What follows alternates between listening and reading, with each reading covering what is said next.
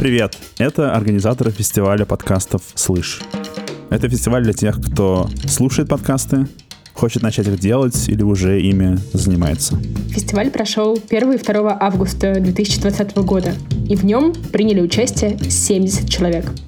У нас не было никакого бюджета, и мы все сделали на энтузиазме, потому что нам кажется, что только объединившись, мы можем развивать российский подкастинг. Два дня мы транслировали фестиваль на YouTube, а теперь решили выложить его и в аудио, потому что у нас все-таки фестиваль подкастов.